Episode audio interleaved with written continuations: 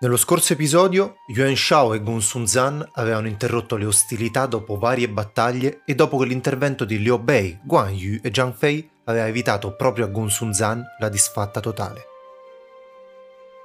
Nel frattempo, il fratellastro di Yuan Shao, Yuan Shu, stabilitosi nella città di Nanyang al centro dell'impero, si era reso conto che proprio suo fratello e il suo alleato, il governatore di Jing, Liu Biao, ultimamente avevano accresciuto di molto la loro potenza.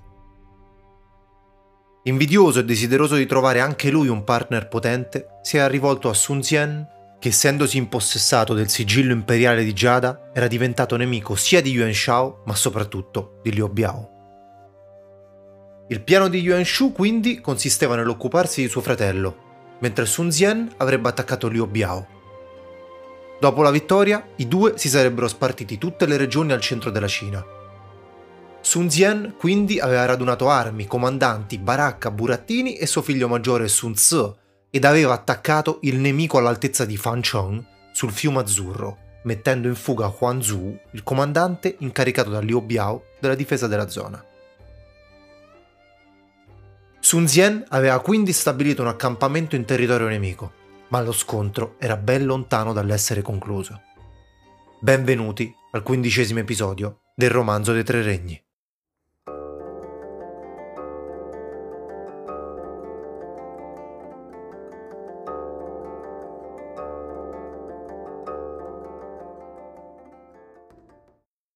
Sun era alle porte della città di Xianyang, dove all'interno Liu Biao e i suoi consiglieri discutevano sul da farsi. Kuai Liang, uno dei ministri, suggerì: Dopo l'ultima sconfitta, i nostri uomini hanno perso lo spirito combattivo. Sarebbe meglio rinforzarci qui e spegnere l'impeto di Sun Xian? Nel frattempo, mandiamo un messaggero a Yuan Shao per ricevere aiuto. Così potremmo essere in grado di resistere ma Tsai Mao, il primo generale e cognato di Liu Biao, si oppose. Che stupidaggini! Il nemico è alle porte. Dovremmo forse aspettare che la fine ci piombi addosso? Anche se non all'altezza, permettetemi di condurre un esercito e di difendere le mura fino alla morte. Con l'approvazione di Liu Biao, Tsai Mao si schierò nelle colline fuori Xianyang con 10.000 uomini ad aspettare Sun Xian. Al suo arrivo, Sun Xian lo vide e chiese quello è il cognato di Liu Biao. Chi mi porterà la sua testa? Pu, lancia in resta, partì alla carica e lo mise in fuoco in pochi scambi. L'esercito di Sun Zien poi attaccò il nemico nel panico e compì un massacro. Tsai Mao e i superstiti si rifugiarono di nuovo a Xianyang, dove il consigliere Kuai Liang suggerì di giustiziarlo per aver ignorato una valida strategia e messo a rischio le loro sorti. Liu Biao tuttavia era restio a punire il fratello della donna che aveva appena sposato, quindi per il momento non fece nulla. Sun Xian nel frattempo aveva circondato la città e iniziato un assedio. Di lì a poco però si levò un gran vento che spezzò l'asta del vessillo con la scritta Generale Comandante. Questo è un cattivo presagio. Interrompiamo l'attacco per ora. Ci sarà modo di sconfiggere Liu Biao più avanti, disse il generale Han Dang. Ma Sun Xian lo zittì Finora non ho perso nessuna battaglia. La capitale nemica è qui davanti a noi. Non hanno la forza per resisterci. Dovrei forse andare via e abbandonare questa occasione per un bastone spezzato dal vento? La sera stessa, Kuai Liang, il consigliere di Liu Biao, osservando il cielo, notò un qualcosa e lo riferì al suo signore. Stavo studiando le stelle e ho notato che nella zona del cielo corrispondente ai territori di Sun Xian, la stella principale sta perdendo luminosità e sta per cadere. Credo che questo sia un segnale propizio. Dovremmo scrivere immediatamente a Yuan Shao e chiedere il suo aiuto. Liu Biao quindi chiamò il generale della sua guardia, Liu Gong, per portare un messaggio all'alleato. Kuai Liang però intervenne nuovamente. Ringraziamo il tuo coraggio, ma uniamo anche una strategia. Prendi 500 uomini e parti stanotte, dato che non ci sarà la luna. Quando avrai superato il blocco delle forze di Sun Xian, sicuramente verrai inseguito. Fermati tra le colline fuori città fa raccogliere a cento uomini grandi pietre e lascia il resto con archi e balestre in attesa. Quando arriverà il nemico fa scattare l'imboscata. Se avrai successo fa scoppiare degli esplosivi, così anche noi usciremo in forze e ti aiuteremo nello scontro. Se invece non verrai inseguito, tira dritto verso i domini di Yuan Shao. Fatti i preparativi, Liu Gong uscì dalla porta est al tramonto. Sun Zien dalla sua tenda sentì dei rumori e uscì con 30 cavalieri per investigare. Trovati i nemici, non tornò ad organizzare altri soldati, ma si lanciò all'inseguimento da solo, così veloce da distaccare anche la sua scorta. Fermati! gridò Sun Zien. Arrivato faccia a faccia con Liu Gong, si scambiò dei colpi, quando il messaggero si girò e fuggì nell'oscurità delle colline. Sun Zien lo inseguì, ma ad un tratto si ritrovò da solo nel buio. All'improvviso, tamburi e gong risuonarono tutto intorno a lui. Un torrente di pietre e frecce calò dal cielo centrando il bersaglio e uccidendo cavallo e cavaliere. Moriva così Sun Zien sulle colline fuori Xianyang, all'età di 37 anni.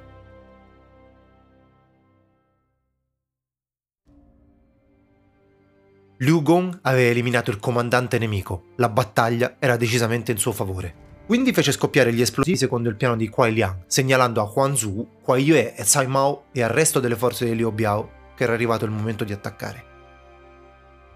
L'accampamento delle forze di Sun Zien era nel panico quando Huang Gai radunò i marinai della flotta e si unì allo scontro, catturando Huan Zu. Chongpu invece era a difesa del figlio di Sun Zien, Sun Tse. Di fronte a lui, Liu Gong i due si scontrarono e alla fine l'assassino di Sun Zien ebbe la peggio, trapassato dalla lancia di ferro di Chongpu. Lo scontro durò fino alla mattina quando entrambi gli eserciti si ritirarono. A bocce ferme Sun Tzu venne a sapere della morte di suo padre. Il suo corpo era stato messo al sicuro nella città di Xianyang dalle forze di Liu Biao. Non possiamo lasciare la salma di mio padre nelle loro mani, stabilì Sun Tzu, profondamente in lutto. Abbiamo catturato uno dei comandanti, Huan Zu, vivo, Potremmo proporre uno scambio. Un comandante si fece avanti. Io e Liu Biao siamo conterranei. Lo conosco, potrei andare io a proporre lo scambio. Quest'uomo si chiamava Huan Zie. A Huan Zie fu concessa udienza da Liu Biao all'interno delle mura. Davanti a loro una bara. Il corpo di Sun Zien è in questa bara. Ridateci Huan Zu e sarà vostro. Così metteremo fine alle ostilità, disse Liu Biao. Huan Zie fece per accettare lo scambio quando Kuai Liang si intromise. No, no, no, no, no. Questo è impossibile. Io ho un piano per eliminare le forze di Sun Zien e conquistare tutte le terre del sud. Per farlo però non possiamo porre fine a questa guerra. Rifiutiamo lo scambio e uccidiamo questo messaggero. L'esercito del sud non ha una vera guida. I figli di Sun Zien sono giovani e inesperti se attacchiamo ora la vittoria sarà nostra, se gli diamo modo di ritirarsi e recuperare però saranno una spina nel fianco per molto tempo ancora. Ma se faremo così, Quan Zu verrà giustiziato, ed è una cosa che vorrei evitare, replicò Liu Biao. La testa di Huan Zu vale forse quanto tutto lo Xiandong, ammonì Kuai Liang. Io e Huan Zu siamo amici da molto tempo, non ho il cuore di spezzare il nostro legame. L'ultima parola è sempre del Signore, quindi Huan Zie tornò all'accampamento e fece lo scambio. Sun Tzu smobilitò immediatamente le operazioni e tornò nella sua terra dove seppellì il padre e assunse il controllo dell'esercito e dei generali che avevano servito la sua famiglia. Seppur giovane, la sua saggezza e la sua generosità iniziarono ad attrarre uomini talentuosi da ogni regione. Sun Xian quindi era morto in battaglia. Un abile guerriero e un potente signore veniva meno. Se ricordate, quando aveva trovato il sigillo ereditario imperiale per nascondere i sospetti aveva detto se ho davvero il sigillo, possa io morire di una morte violenta. Evidentemente il cielo aveva accolto questa sua richiesta. Più di qualcuno gioiva a questa notizia, su tutti Don Zhuo.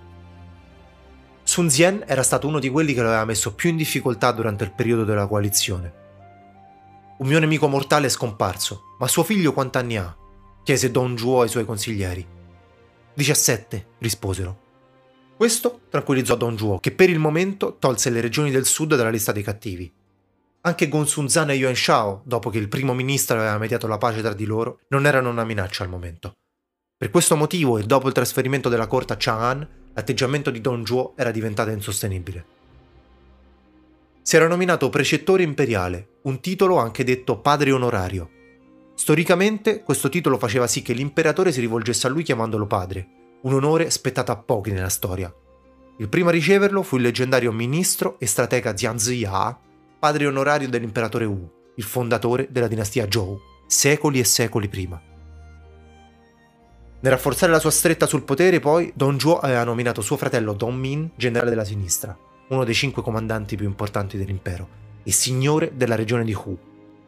Suo nipote era stato nominato capo della guardia imperiale. Tutti gli altri membri del clan Dong, dal più vecchio al più giovane, avevano ricevuto un qualche titolo. Ad un centinaio di chilometri da Chang'an, poi, Don Zhuo aveva inviato 250.000 popolani per costruire un palazzo grandioso, una dimora chiamata Mei Wu. Questo complesso aveva alte mura che circondavano palazzi e granai, costruiti per replicare quelli della capitale provviste per un assedio di 20 anni. Poi Don Juo fece riempire i palazzi con 800 tra le più belle ragazze della zona, ornando le stanze con oro, giada e sete preziose.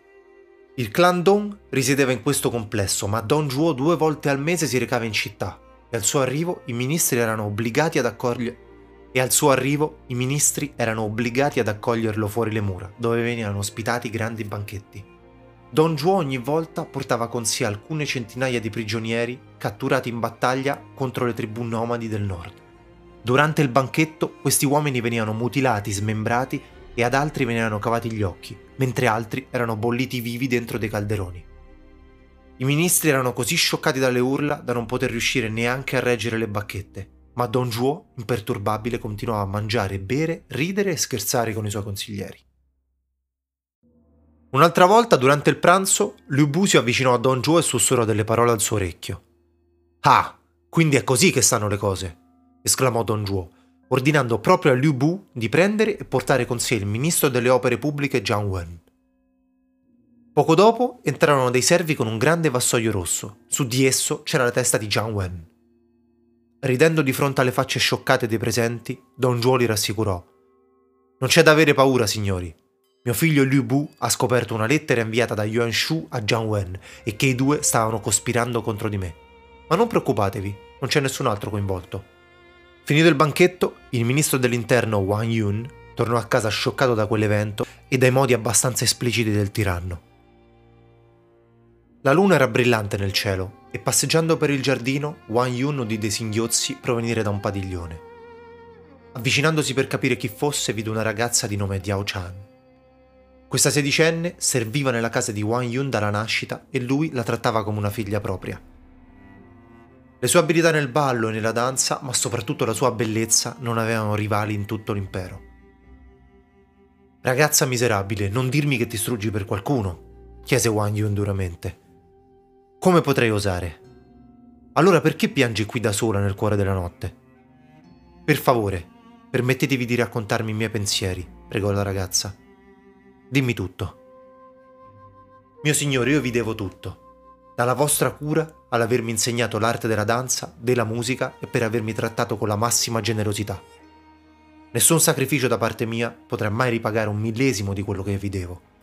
Ma di recente vi ho visto terribilmente triste e agitato, come se ci fossero delle questioni di Stato che vi tormentano. Non ho osato indagare, ma questa sera, vedendovi così affranto nel giardino, sono stata colta da una grande tristezza. Non pensavo mi avreste scoperta. Se però c'è un modo in cui io possa servirvi, sono pronta ad accogliere la morte diecimila volte prima di tirarmi indietro. Ascoltate queste parole, Wang Yun batté la terra con il suo bastone da passeggio e disse Mai avrei creduto che saresti stata tu a salvare gli Han. Vieni con me.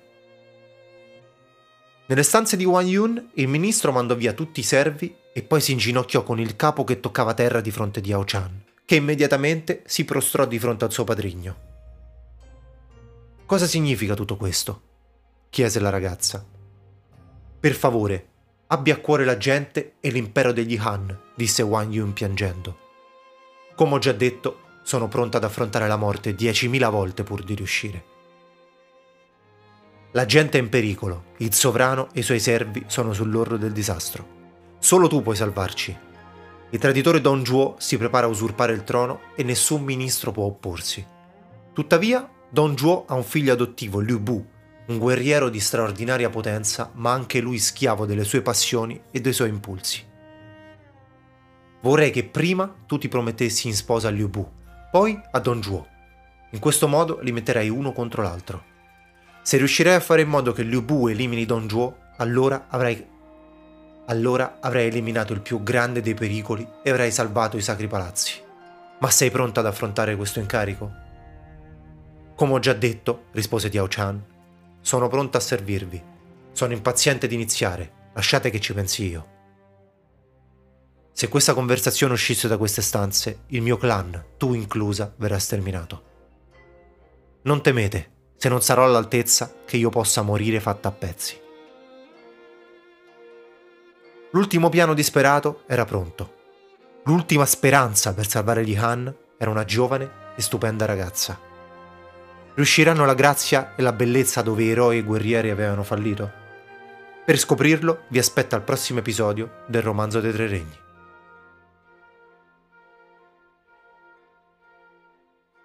Grazie per l'ascolto. Come al solito vi ricordo che potete trovare su Instagram la pagina 3-regni mappe e liste di personaggi per ciascun episodio. Vi consiglio caldamente di seguirlo perché il numero di personaggi aumenta di episodio in episodio. Inoltre vi ricordo che il podcast è pubblicato sia su YouTube, sia su Spotify e sulle altre piattaforme di streaming. Quindi, di nuovo, grazie per l'ascolto. Se vi va, ci sentiamo al prossimo episodio del romanzo dei tre regni.